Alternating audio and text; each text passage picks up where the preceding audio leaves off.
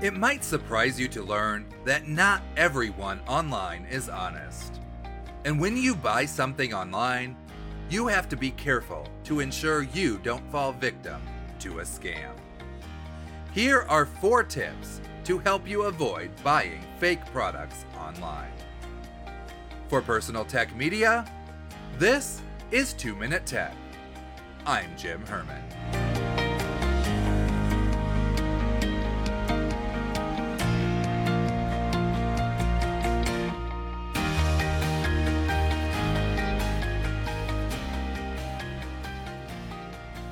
First, only make purchases from reputable sites.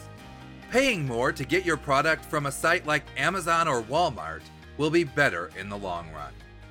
The few dollars you save on that non reputable site won't be much if you never get the product you paid for. Second, pay attention to red flags on the site.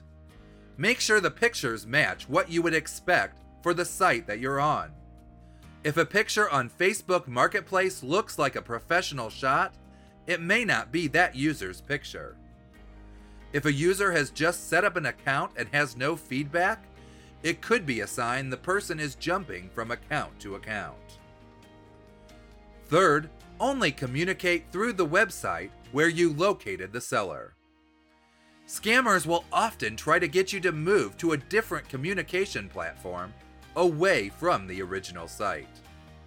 If the site that you're using has a method to communicate, insist that you stick to that. And fourth, pay with a protected method of payment. Credit cards offer protection against scams. Some other options, such as Venmo, can also provide protection for your purchases. But if you choose a form of payment that won't protect you, you'll be out that money. Make sure you know what protections are available and insist on using a method that will refund your money if you become a victim.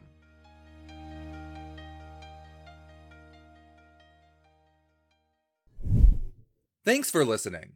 Sign up for our email list at 2minute.tech slash email. That's T-W-O minute.tech slash email.